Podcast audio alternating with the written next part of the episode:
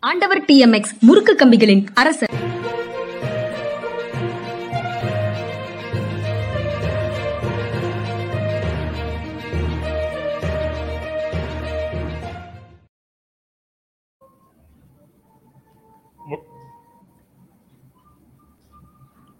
வணக்கம்.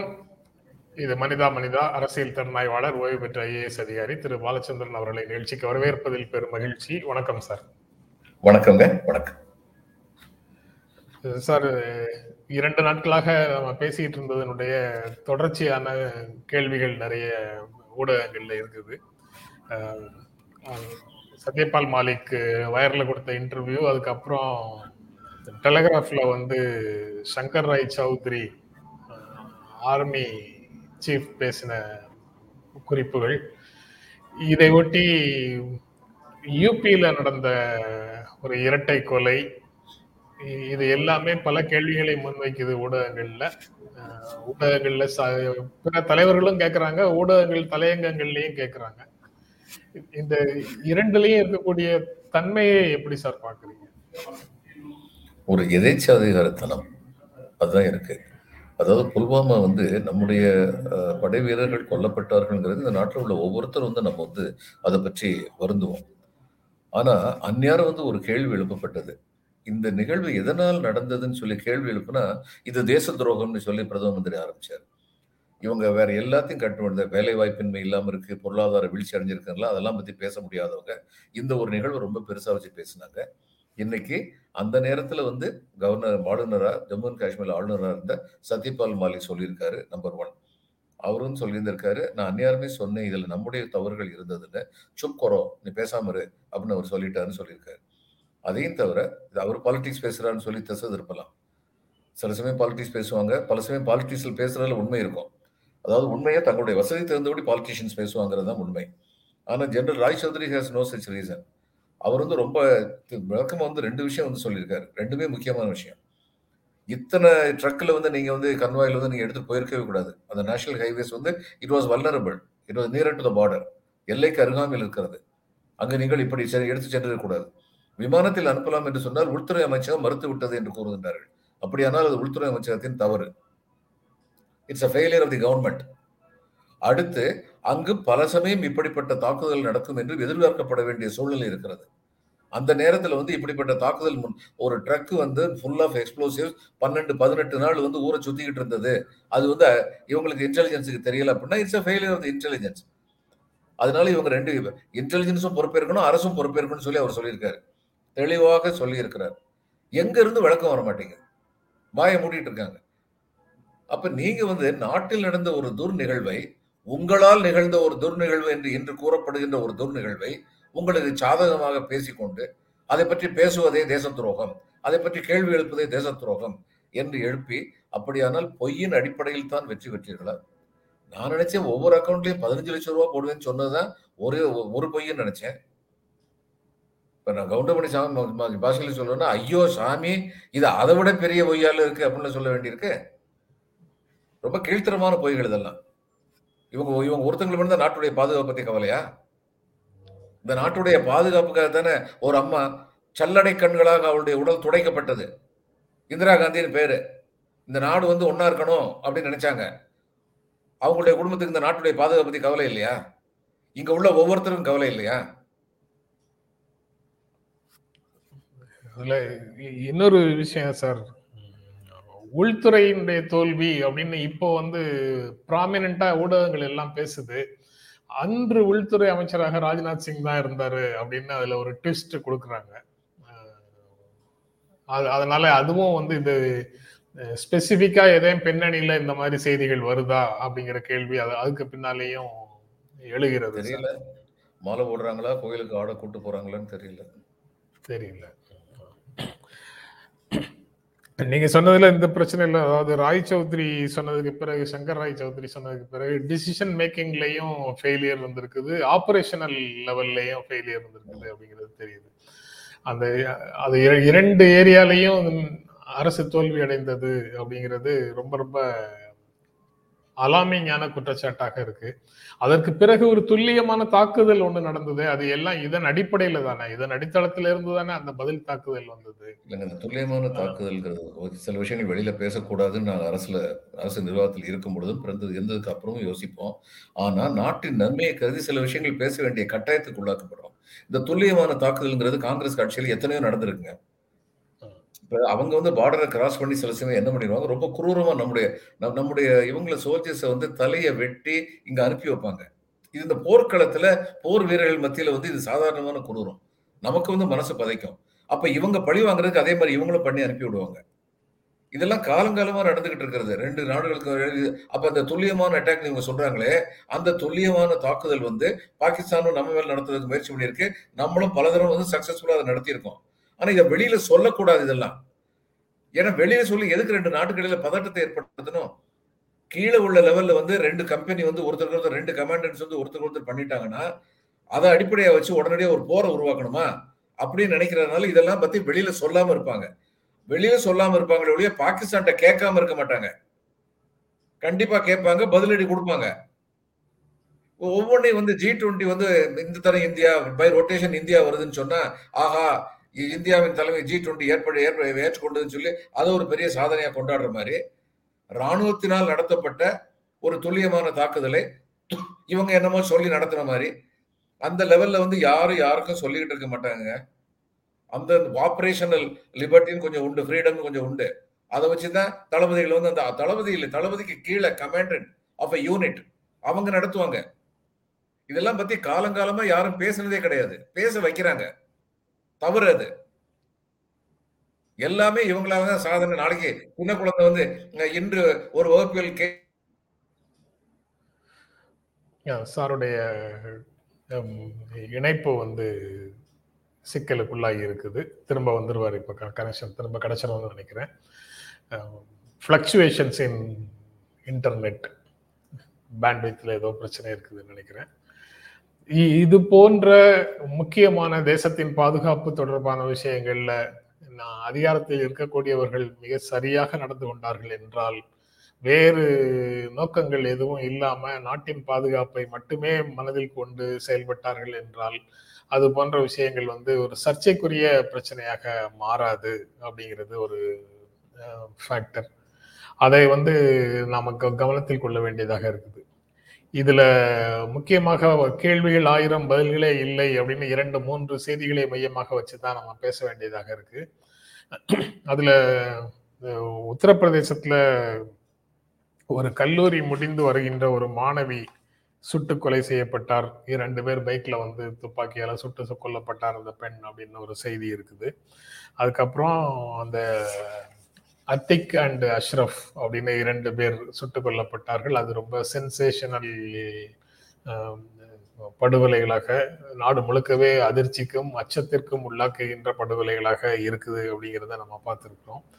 இதுல கபில் சிபல் காங்கிரஸ் கட்சியிலிருந்து வெளியில் வெளியில போய் நாடா இப்போ சமாஜ்வாதி பார்ட்டியினுடைய ஆதரவோடு நாடாளுமன்ற உறுப்பினராக மாநிலங்களவை உறுப்பினராக இருக்கக்கூடிய உச்சநீதிமன்ற வழக்கறிஞர் கபில் சிபல் சிறக்கு கே- கேள்விகளை முன்வைக்கிறாரு. தடங்களுக்கு வருந்துகிறேன். சரி சார் பரவாயில்ல சார். பரவாயில்ல பரவாயில்ல sir. All in the game sir. இவங்க நாளைக்கு வந்து எல்கேஜி ஸ்கூல்ல வந்து இன்னைக்கு முப்பத்தி ரெண்டு பிள்ளைங்க அழாமலே வகுப்பு நடந்த வகுப்புல இருந்தாங்கன்னா அதுக்கும் கிரெடிட் எடுத்துக்கிடுவாங்களா? வேடிக்கையா இருக்குங்க. ஒரு அரசு இப்படியா நடத்துறது? அரசுல பல காரியங்கள் வந்து கீழே உள்ள லெவல்ல வந்து சொல்லப்படும் செய்யப்படும். இதுக்கெல்லாம் ஒவ்வொருத்தரும் கிரெடிட் எடுக்க மாட்டாங்க. அப்ப என்ன நாட்டுடைய நிர்வாகத்துல ஒவ்வொரு நாளும் இன்னைக்கு நிர்வாகத்துல சிக்கலே இல்லாம நடத்திட்டோம்னு பெருமை எடுக்க முடியுமா? அந்த மாதிரி இருக்குது. இது இன்னொன்று முக்கியமான விஷயம் என்னன்னா இது எல்லாத்துலயுமே இவங்க பதில் சொல்லவே மாட்டேங்கிறாங்களே. அதானியை பத்தி இன்னைக்கு வரைக்கும் பதில் இல்லை. இது மக்களுக்கு வந்து கேள்வி எழுப்பாதா? ஆமா. க- கண்டிப்பாக அது கேள்வி கேள்விகளுக்கு பதில் இல்லை அப்படிங்கிறது இந்த காங்கிரஸ் கட்சியினுடைய கூட்டங்கள்ல ராகுல் காந்தி திரும்பவும் அதே விஷயங்களையும் அதே பிரச்சனைகளை பற்றி பேசுறாரு அதை பத்தி பேசுவோம் சார். இதுல இந்த யூபியில உண்டான அந்த இரட்டை கொலை தொடர்பாக கபில் சிபல் வந்து சில கேள்விகளை முன் வச்சிருக்கிறாரு சார். ராத்திரி பத்து மணிக்கு நீங்க அவருங்க அவங்கள ரெண்டு பேரையும் மெடிக்கல் செக்கப்புக்கு கூட்டு போகணுமா? அப்படின்னு ஒரு கேள்வியை கேட்கிறாரு மெடிக்கல் எமர்ஜென்சி ஒன்றும் அவங்களுக்கு இல்லை. சாதாரணமான செக்கப் மாதிரி தானே தெரியுது. கூட்டு போகிறது அந்த மாதிரி கூட்டு போக வேண்டுமா? அது அந்த விக்டிம்ஸ் ரெண்டு பேரையும் அப்படி கூட்டு போகிறதா இருந்தாலும் நடந்து கூட்டு போகணுமா அந்த பகுதிக்குள்ள? மீடியாவினுடைய பார்வைக்கு உட்படுத்தி மீடியா எல்லாரும் வந்து அவரை அணுகும்படி அதை அவங்கள கூட்டு போகணுமா? ஒருவருக்கொருவர் அறிமுகம் இல்லாத அசாசின்ஸ் மூணு பேர் அல்லது அஞ்சு பேர் அங்க இருந்தாங்கன்னு சொல்வது எவ்வளவு தூரம் உண்மை? அது தற்செயலாக அஞ்சு பேரும் அந்த அந்த இடத்துக்கு தற்செயலாக வந்தாங்களா? ஏழு லட்சம் ரூபாய் விலை உள்ள துப்பாக்கி அப்படின்னு சொல்றாங்க. அவருடைய வீடு அவங்களுடைய அந்த மூன்று பேருடைய வீடுல ஒருவருடைய வீடை காமிக்கிறாங்க. ரொம்ப ரொம்ப பரிதாபமான ஒரு நிலையில அவங்க வாழ்க்கை இருக்கு. அவர்களிடம் இந்த ஏழு லட்சம் ரூபாய் அஞ்சு லட்சம் ரூபாய் ஏழு லட்சம் ரூபாய்னு விலை மதிப்பு அது கூடியதலாக உள்ள துப்பாக்கிகள் எப்படி வந்தன? சுடுவதற்கு பயிற்சி அளிக்கப்பட்டவர்களாக அவர்கள் இருக்கிறார்களா? மூணு பேரும் சரண்டர் ஆயிருக்கிறாங்க. வழக்கமாக இந்த எட்டு ஆண்டுகள்ல இது அவருக்கு எழுப்பல சார் இது வரைக்கும் அவர் கபில் சிபில் கேட்ட கேள்வியாகவும் அதுக்கப்புறம் மீடியால மற்றவங்க கேட்கிற கேள்வியாகவும் இருக்குது இந்த கேள்வி. எட்டு ஆண்டுகள்ல நூத்தி எண்பத்தி மூணு என்கவுண்டர் நடத்திய அரசு இந்த மூணு பேரை உடனடியாக சுடவே இல்லையே ஏன்? அது ட்ரிகர் ஹாப்பி யூபி போலீஸ்னு எல்லாரும் சொல்லிட்டு இருக்கிறாங்களே இவங்கள வந்து காலையாவது உடனே தப்பிச்சு போகாம இருக்கிறதுக்கு காலையாவது சுடலாம்ல. எதுவுமே சுடாம நடவடிக்கையே எடுக்காம காவல்துறை மௌனமாக அந்த படுகொலைகளை ஏற்றுக்கொண்டது ஏன் அப்படிங்கிற கேள்வியையும் ஊடகங்கள்ல பார்க்க முடியுது. முதல்ல ஊடகங்கள் இந்த கேள்விகளை வந்து பப்ளிஷ் பண்றாங்கிறத பத்தி நான் ரொம்ப மகிழ்ச்சி அடைகிறேன் ஏன்னா சத்யபால் மாலிக்கு பேசின போது ஊடகங்கள் இந்த மெயின் ஸ்ட்ரீம் மீடியான்னு சொல்லுவேன் அங்க வந்து இதெல்லாம் முக்கியமான ஒரு செய்தியா வரவே இல்லை இது மாதிரி பல. முக்கியமான செய்திகள் செய்திகளாகவே இல்லாமல் காணாமல் போயிருக்கின்றன இன்னைக்கு கேட்க ஆரம்பிச்சிட்டாங்கன்னா நான் அது காரணம் நினைக்கிறேன் ஆஹ், காத்து எந்த பக்கம் வீசுதுன்னு இவங்களுக்கு ஒரு ஐடியா வந்துருச்சுன்னு நினைக்கிறேன் நான். அதனால தங்களை தற்காத்துக்கு ஆனா எப்படியோ அதுக்காக வேண்டிய சரியான கேள்விகள் எழுப்பப்படுகின்றன அந்த கேள்விகள் பிரசுரிக்கப்படுகின்றன அப்படிங்கிறது சந்தோஷமான விஷயம் இதுக்கு வந்து அரசு தான் பதில் சொல்லணும். நீங்க கேட்குற நீங்க கபில் சிபல் எழுப்பின அத்தனை கேள்விகளுக்கும் அரசு தான் பதில் சொல்லணும். என்ன பதில் சொல்றாங்கன்னு பார்ப்போம். ஏன்னா ஒரு பல என்கவுண்டருங்கிறதே நம்ம திரைப்படத்துல பார்த்து கேட்டு ஜனங்களுக்கு வந்து என்கவுண்டருங்கிறதே போலி என்கவுண்டர் தான் ஒரு இமேஜ் வந்து மக்கள் மனசுல ரொம்ப ரொம்ப ஆழமா பதிஞ்சிருக்கு. இதுல வந்து இது ஒரு போலி என்கவுண்டரா இருக்கிறது இருக்கக்கூடுங்கிறதுக்கு இத்தனை கேள்விகள் எழுப்பியிருக்காரு. Inconvenient questions have been raised. அதனால அரசு தான் இதுக்கு பதில் சொல்லணும். அப்புறம் சார் காங்கிரஸில் ஜெகதீஷ் ஷெட்டர் ஜாயின் பண்ணியிருக்காரு. நேற்று நம்ம நிகழ்ச்சி லைவ் நடத்திக்கிட்டு இருக்கும்போது அவர் வந்து சேர்ந்திருக்கிறார். இது கர்நாடகாவில் மட்டுமா அல்லது இந்திய அளவிலேயே பாரதிய ஜனதா கட்சியினுடைய தோல்வி படலத்தின் தொடக்கமா அப்படிங்கிற கேள்வி முன்வைக்கப்படுகிறது. காங்கிரஸ் கட்சி அதை முன்வைக்கிறது. இதிலிருந்து இனிமேல் தொடர்ந்து சட்டமன்ற தேர்தல்களிலும் நாடாளுமன்ற தேர்தலிலையும் பாரதிய ஜனதா கட்சி தோல்வியை தழுவும் அப்படின்னு சொல்றாங்க. ராகுல் காந்தி நாற்பது பர்சன்ட் கவர்மெண்ட் இந்த கவர்மெண்ட் கமிஷன் கேட்டாங்கன்னு இந்த கவர்மெண்ட் சொல்லிட்டு இருந்தோம் எல்லாரும். நாற்பது இடங்களுக்கு மேல அவர்களுக்கு கொடுக்காதீர்கள் அப்படின்னு நேற்று இந்த பீடர் அப்படிங்கிற பகுதியில பேசும்போது அவர் குறிப்பிட்டிருக்கிறாரு. கர்நாடகா தேர்தல் பல விதங்களில் முக்கியத்துவம் வாய்ந்த தேர்தலாக இந்திய அரசியலில் இந்த சூழலில் இந்த அரசியல் சூழலில் முக்கியத்துவம் வாய்ந்த தேர்தலாக மாறிட்டு இருக்கு நீங்கள் எப்படி பார்க்குறீங்க சார்? இல்லை உண்மைதான். இந்த சூழலில் வந்து கர்நாடகா வந்து மிக முக்கியத்துவம் வாய்ந்த ஒரு ஒரு வெறும் ஒரு மாநில சட்டமன்றத்துடைய தேர்தல் என்றாலும் இதனால் இதில் வந்து பிஜேபிக்கு பின்னடைவு ஏற்பட்டால் அது அவங்களுக்கு ஏற்கனவே பின்னடைவு உள்ள மாநிலங்களில் ப்ளஸ் ஏற்கனவே காங்கிரஸ்க்கு ஈக்குவலாக இருந்த மாநிலங்களில் இன்னும் பலத்த பின்னடைவு ஏற்படுத்தும். இந்த பின்னடைவு வந்து அவங்களுக்கு ராஜஸ்தான் மத்திய பிரதேஷ் சத்தீஸ்கர் உத்தரகண்ட் இந்த இடங்கள்லையும் ஜார்க்கண்ட் இந்த மாநிலங்களிலும் இவங்களுக்கு அதிகமான பின்னடைவு ஏற்படுத்தும். பீகார் வந்து இவங்ககிட்ட ஏற்கனவே பின்னடைவான உள்ள மாநிலம். உத்தரப்பிரதேசத்துல வந்து இது ஓரளவுக்கு பின்னடைவை உருவாக்கல. இந்த இது வேற நடந்தது என்கவுண்டர் வேற நடந்திருக்கு. அதனால காங்கிரஸுக்கு என்ன நன்மை கிடைக்கும்னா காங்கிரஸ்ல உட்கட்சி பூசல்கள் குறையும். இப்போ இவர் சச்சின் பைலட் வந்து இங்கே காங்கிரஸ் வந்து இங்கே ரொம்ப வெற்றி அடைஞ்சதுன்னா ஹைகமாண்ட் என்ன சொல்கிறாங்களோ அதை கேட்டுட்டு சரின்னு சொல்லிட்டு போயிடுவாரு. அதே மாதிரி பல மாநிலங்களில் அவங்களுக்கு உட்கட்சி பூசல்கள் வந்து குறையும். ஷட்டர் வந்ததுங்கிறது வந்து ஒரு விதத்துல ஷட்டர் வந்து வட கர்நாடகத்துல வந்து இதை வளர்த்ததுல வந்து அவருக்கு ரொம்ப பெரிய பங்கு உண்டு. பிஜேபி வளர்த்ததுல ரொம்ப பெரிய பங்கு உண்டு. அவர் இப்ப இங்க வந்துட்டதுனால பிஜேபிக்கு பின்னடைவுங்கிறது ஒரு பக்கம் இருக்கட்டும். ஆனா ஒவ்வொரு தேர்தலையும் இது மாதிரி வந்து ஒரு அதிருப்தி வந்தோடனே இன்னொரு கட்சிக்கு தாகுங்கிறதும் அந்த கட்சி உடனடியாக அவங்கள அரவணைச்சு ஒரு எம்எல்ஏ சீட்டு கொடுக்கறதுங்கிறதும் அது ஒரு ஆரோக்கியமான ஜனநாயகம் கிடையாது. ஜனநாயகத்தில் இப்படிப்பட்ட சில தவிர்க்க முடியாத தவறுகளை எல்லா கட்சிகளும் செய்கின்றன நினைக்கிறேன். அது புரிய புரிந்து கொள்ள முடியுது சார். அந்த கவலைகளும் நீங்க தெரிவிக்கிற க- கவலையும் என்னால புரிந்து கொள்ள முடியுது. அதே சமயத்துல தனி மனிதர்களுடைய அவமானங்கள் தனி மனிதர்களுடைய புறக்கணிப்புகள் அவர் அவர்களுக்கு நேர்ந்த புறக்கணிப்புகள் இதெல்லாம் வந்து கொள்கை அளவுல மனமாற்றம் ஏற்பட்டு மாறுகின்ற நிலை ஒரு பக்கம். இன்னொன்னு தனிப்பட்ட முறையில ஏற்படக்கூடிய அவமானங்கள் புறக்கணிப்புகள் வந்து வேறு சில விஷயங்களுக்கு மனிதர்களை தூண்டுகிறது அப்படிங்கிறதையும் நம்மால புரிந்து கொள்ள முடியுது தானே சார்? ஆமா. அதாவது இது ஒரு கேட்டலிஸ்ட் ஒரு கிரியா பயன்படுது. ஆமா. அந்த அளவுக்கு இதனுடைய இம்பார்ட்டன்ஸ் நம்ம குறைச்சி மதிப்பிட முடியாது. இப்ப இவ- இவர்ட்ட வந்து என்ன சொன்னாங்கன்னா உங்களுக்கு வயசாயிருச்சுன்னு சொன்னாங்க. அப்ப அவர் கேட்பார்ல எடியூரப்பா வயசானதுக்கு அப்புறம் நீங்க கொண்டு வந்தீங்க? அப்ப என்னை மட்டும் எந்த மாதிரி தள்ளி விட்டீங்கன்னு அவர் கேட்பார்ல இந்த மாதிரி கேள்விகள் வரும். அது போக அந்த அஹ், லி- லிங்காயத் சமூகத்தை சேர்ந்தவர் அப்படிங்கிறதுனால அவங்களுடைய பாஜகவினுடைய அடித்தளமாக இருக்கக்கூடிய அந்த சமூகத்திலேயும் மிகப்பெரிய டென்ட் இவர் மூலமாக விழும் அப்படின்னு சில ஊடகங்கள்ல சொல்றாங்க. கட்டுரைகளாக செய்தி கட்டுரைகளாக எழுதுறவங்க சொல்றாங்க. மிகப்பெரிய டென்ட் நான் நினைக்கல. மிகப்பெரிய டென்ட் நினைக்கல. ஆனா குறிப்பிடத்தக்க டென்ட் விடும். எடியூரப்பா தான் என் லிங்காயத்ஸுக்கு வந்து இன்னைக்கு வந்து number one leader Lingayat community பொறுத்தவரைக்கும். அவர் அடுத்த வரியாகவே அந்த வரி போடுறாங்க சார். லிங்காய லிங்காயத்து மத்தியில ஏற்படக்கூடிய சரிவை எடியூரப்பாவால சரி செய்ய முடியுமா? அவரு அவரும் அவரையும் தான் பாஜக இவ்வளவு காலம் ஒதுக்கி தானே வச்சிருந்தது. இப்பதானே திரும்ப பார்லிமெண்டரி போர்டுல போட்டு திரும்ப கொண்டு வர்றாங்க அப்படிங்கிற கேள்வியை வைக்கிறாங்க. அவரை இப்ப விட மாட்டாங்க பிஜேபி. அவர் சொன்னதெல்லாம் கேட்பாங்க. ஏன்னா அவரை வச்சு தான் கொஞ்சமாவது வெற்றி வாய் வாய்ப்பு இருக்குன்னு அது எடியூரப்பானால தான் அப்படின்னு அவங்க உணர்ந்திருக்காங்க எடியூரப்பா வந்து ஹிஜாப் ஹலால் போன்ற பிரச்சனைகள் தேவையில்லாதவை. இவ இந்த மாதிரி பிரச்சனைகளை நான் ஒரு நாளும் ஆதரிக்க மாட்டேன் அப்படின்னு சொல்றாரு. இப்ப சொல்றாரு. அந்த பிரச்சனைகள் தீவிரமாக கர்நாடக அரசியல்ல தீவிரமாக கொழுந்து விட்டு எரிஞ்சுக்கிட்டு இருந்த போது அவர் இந்த ரியாக்ஷனை கொடுத்தாராங்கிற கேள்வி வந்து வருது. இல்ல கொடுத்தாரு. கொடுத்தாரா? கொடுத்தாரு. இவரு இதை புரிஞ்சுக்கணுங்க. பாரதிய ஜனதா பார்ட்டிக்கு வந்து யூபியில வந்து வாஜ்பாய் எப்படி இருந்தாரோ லக்னோவில் வந்து வாஜ்பாய் போட்டி ஓட்டுவது நம்ம எல்லாருக்கும் தெரியும். லக்னோவில் முஸ்லிம்கள் ரொம்ப அதிகம். ஆனா அந்த முஸ்லிம்கள் எல்லாமே வாஜ்பாய் தான் ஓட்டு போட்டாங்க அதே மாதிரி எடியூரப்பா வந்து தன்னுடைய ஜாதியை மீறி மற்ற ஜாதிகள்கிட்டையும் வந்து செல்வாக்கு உள்ளவர். அதனால he was is very effective leader in that way அதனால அவர் வந்து இவங்க வந்து முதல்ல கைவிட்டதே தப்பு. கைவிட்டதுக்கு அப்புறம் கர்நாடகா ஜனதா பார்ட்டின்னு ஒன்று ஆரம்பிச்சாரு. இவங்க காணாம போயிட்டாங்க எலெக்ஷன்ல அதுக்கப்புறம் அவருடைய முக்கியத்துவத்தை வந்து மறுபடியும் கூப்பிட்டுக்கிட்டாங்க. அதனால எடியூரப்பா வந்து இப்போ அவருக்கு தன்னுடைய பையனை வந்து முதல்வராக்கி பார்க்கணும்னு ஆசை. அவருடைய பையன் வந்து இப்போ கண்டஸ்ட் பண்ணாரு இவங்க அதுக்கு எந்த அளவுக்கு ஒத்துழைப்பாங்கிற பொறுத்து தான் அவருடைய மனநிலை இருக்கும். போஸ்ட் எலெக்ஷன் சினரி வந்து ரொம்ப இன்ட்ரெஸ்டிங்காக இருக்கும். ஆனால் காங்கிரஸ் ஜெயிச்சிருச்சுன்னா அந்த கவலையே பிஜேபிக்கு வேண்டியதில்லை.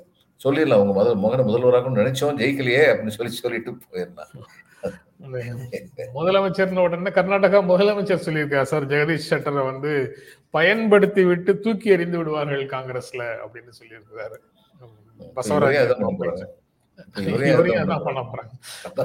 ஏற்கனவே ஏற்கனவே அப்படி அவங்கள பண்ணிட்டாங்கன்றதுனாலதான் அவர் அந்த கட்சியை விட்டு வெளியில வந்திருக்கிறாரு.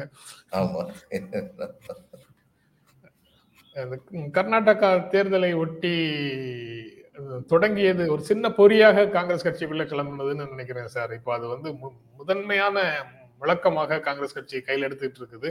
சமூக நீதி தொடர்பான பிரச்சனைகளை ரொம்ப தீவிரமாக ராகுல் காந்தி முன்வைக்கிறாரு. கார்கே வந்து பிரதமருக்கு கடிதம் எழுதியிருக்கிறாரு.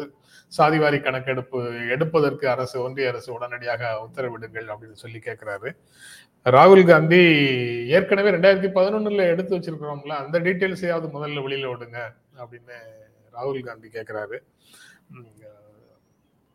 ரிசர்வேஷன் உச்சவரம்பையும் ஐம்பது பெர்சென்ட்னு இருக்கக்கூடிய அந்த உச்சவரம்பையும் நீக்க வேண்டும் அப்படின்னு ராகுல் காந்தி பேசுறாரு. சமூக நீதி சைடில் கிட்டத்தட்ட திராவிட முன்னேற்ற கழகம் ராஷ்டிரிய ஜனதாதள் சமாஜ்வாதி போன்ற கட்சிகள் பேசக்கூடிய டோனுக்கே வந்து காங்கிரஸும் வந்த மாதிரி தெரியுது. அந்த சேஞ்சை எப்படி சார் பாக்குறீங்க? காங்கிரஸ் வந்து யாரையெல்லாம் நம்பிக்கிட்டு இருந்தாங்களோ அவங்களெல்லாம் தங்களுடைய முதுகுல குத்துனதா நினைக்கிறாங்க. அதே மாதிரி தான் அங்க வந்து பால் தாக்கரேயுடைய பையன் உத்தவ் தாக்கரேயும் நினைக்கிறேன் அப்போ அவரும் சொன்னார் மராட்டியர்களே நம்பி இருந்தால் என் தந்தை நம்பி இருந்தார் என்றால் எங்களுக்கு இந்த கதை நேர்ந்திருக்காதுன்னு சொல்லி சொன்னார். இதனால என்ன ஆகுதுன்னா இவங்க வந்து they're going for the broader consensus for the broader area of the support இவங்க வந்து. கார்கே வந்து இந்த நேரத்தில் இவங்களுக்கு கிடைச்ச ரொம்ப நல்ல தலைவர் காங்கிரஸுக்கு வந்து. ஏன்னா அடிப்படையான விஷயங்களை அவர் வந்து ரொம்ப ஸ்ட்ராங்காக பேசுகிறாரு அடுத்து மற்றவங்களாம் சொன்ன மாதிரி இல்லை அவங்களுக்கு எதுவும் கார்கேக்கு வந்து எந்த கட்டுப்பாடும் இவங்க நேரு காந்தி குடும்பத்திலிருந்து விதிக்கல. அவர் வந்து சுதந்திரமா இருக்காருங்கிறது ரொம்ப தெளிவாக தெரியுது. இவர் ராகுல் காந்தி வந்து இதை பேசியிருக்கிறது வந்து ரொம்ப முக்கியமான ஒரு விஷயம்தான். ஏன்னா இந்த சமூக நீதி அப்படிங்கிறது இருந்தால் தான் ஜனநாயகத்தில் வந்து எல்லா சமூகங்களுக்கும் வந்து பலம் கிடைக்கும். அதுக்கான வழிமுறைகளை உருவாக்கணும். இந்த ஐம்பது பெர்சன்ட் விழுக்காடுங்கிறது என்னைக்கோ நிறுத்து போயிடுச்சுங்க எக்கனாமிக்கலி வீக்கர் செக்ஷனுக்கு பத்து பெர்சன்ட் கொடுத்த போது அந்த ஐம்பது பெர்சன்ட் நீர்த்து போயிடுச்சு இனிமே அவங்க சொல்ல முடியாது. இவங்களுக்கு இருபத்தேழு பெர்சன்ட் தான் கொடுக்கணும். இவங்களுக்கு பதினஞ்சு பெர்சன்ட் தான் கொடுக்கணும். சொல்ல முடியாது. அதனால வந்து இது ஒரு பெரிய பிரச்சனையா உருவாகும். அதுக்கப்புறம் இதுக்கு முன்னாடி நடந்த ஜாதி டீட்டெயில்ஸ் எல்லாம் கொடுங்கன்னா உங்களுக்கு ஒன்று சொல்றேன். இதுக்கு முன்னாடி இல்லை. ஆயிரத்தி தொள்ளாயிரத்தி முப்பத்தொன்னுல இருந்து எல்லா சென்சஸ்லயும் ஜாதியை பத்தி பண்ணியிருக்கோம். விவரங்கள் வெளியில சொல்லாம வச்சிருக்கோம். அதனால எல்லாம் இருக்கு அரசு கிட்ட அதை ஏன் சொல்லாம வச்சிருக்காங்கன்னு அரசு தான் பதில் சொல்லணும். கார்கே ராகுல் காந்தி அந்த இரட்டை இரட்டை தலைமைன்னு அவங்க சொல்லல கார்கே தலைமைன்னு தான் சொல்றாங்க. அந்த காம்பினேஷன் வந்து ரொம்ப நல்லா ஒர்க் அவுட் ஆயிருக்கிற மாதிரி தெரியுது சார் நீங்க சொன்ன மாதிரி ஒரு கண்ணியமான தலைவராக அவரும் மதிக்கப்படுகிறார் கார்கேயும் மதிக்கப்படுகிறார். அதே சமயம் இவங்களுக்கு பொறுப்புகள்ல இருந்து கிடைக்கிற ஒரு விடுதலை அப்படின்னு சொன்னா அந்த அந்த விடுதலையோட அவர் பேச வேண்டியதை அவரும் பேசிட்டு இருக்கிறாரு கார்கே பிரேக்காகவும் ஆக்சலரேட்டராகவும் ரெண்டாகவுமே கார்கே இருக்க வேண்டிய ஒரு சூழல் இருக்கு.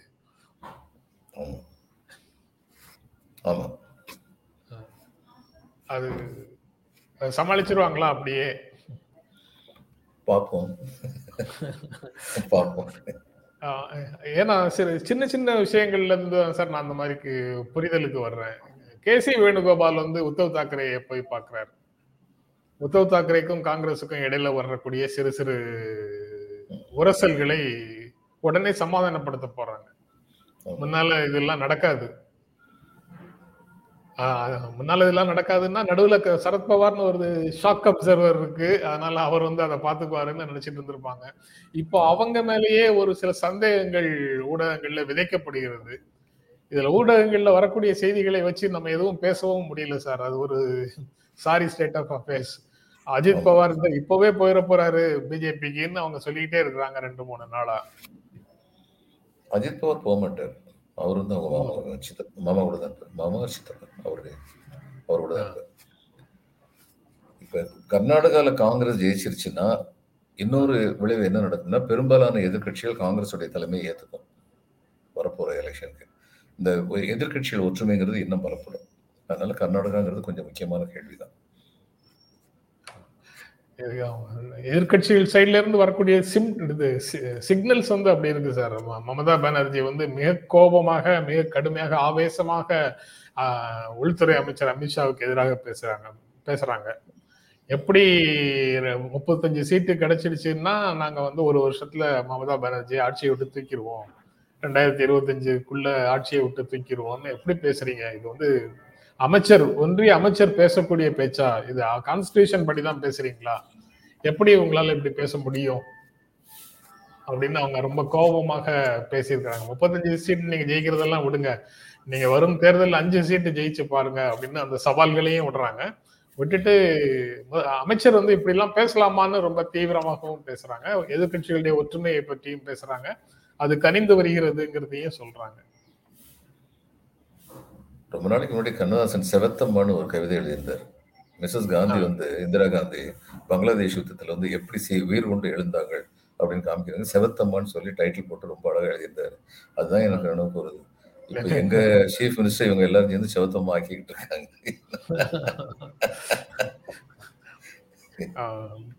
இவர் ஜனநாயகத்தின் மீது தாக்குதல் நடக்குது.